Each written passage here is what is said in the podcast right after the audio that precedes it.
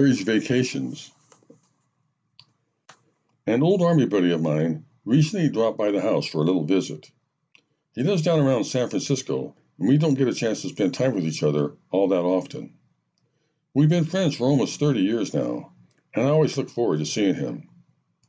We went through basic training together up at Fort Lewis, Washington, and our rather lengthy conversations usually revolve around the good old days when we were both young, hairless, forced to wear green underwear, and scared to death that we were going to end up in advanced infantry training, which was a sure ticket to the war in Vietnam. This time, however, Eddie brought up a subject that he had never touched on before marriage vacations. Now, what in the world is a marriage vacation? I asked him with a smile, sure that he was putting me on as usual. How long have you been married, Daryl? Not as long as you, I quickly reminded him. But we're both past 20 years, right? Way past, I said. Well, he explained with apparent sincerity, if you ask me, I think after a guy has been married for 20 years, he deserves a little vacation, don't you?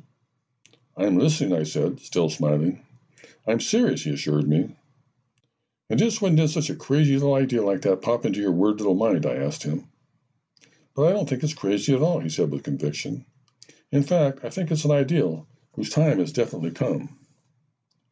And just how would these little marriage vacations of yours work? I asked.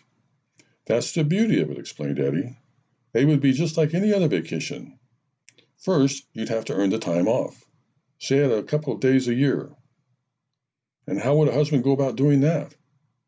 Now, marriage vacations wouldn't just be for husbands, Eddie quickly explained. No, I don't think that would ever fly. Wives would have to be able to qualify for one too. Really? Sure, why not? They have to put up with us as much as we have to put up with them, don't they? That's true. Anyway, the whole thing would be really simple. First, you'd have to put in the full 20 years in order to qualify. Why not just 10 years? I asked. Because the first 10 years of a marriage are a piece of cake. It's the next 10 that are the killers. I see. But once you've been fully qualified, then you'd be able to take a whole month off from being married. You could go anywhere you wanted to go, do anything you wanted to do, no questions asked. Really? That's right. You could travel. You could go out on dates. You could even. Wait, wait, wait, I interrupted him. Did you say that we could go out on dates? Sure, otherwise it would just be another normal old vacation. No, I'm talking about a complete vacation from the institution of marriage. And you really think women and men everywhere would actually go for that? I asked. Of course they would. Everyone's lives revolve around their vacations, don't they? Well, I'm just suggesting that we add one more. And it would give married people something to really look forward to. You know, a way to kind of recharge their batteries. You want to know what I think, Eddie? Sure.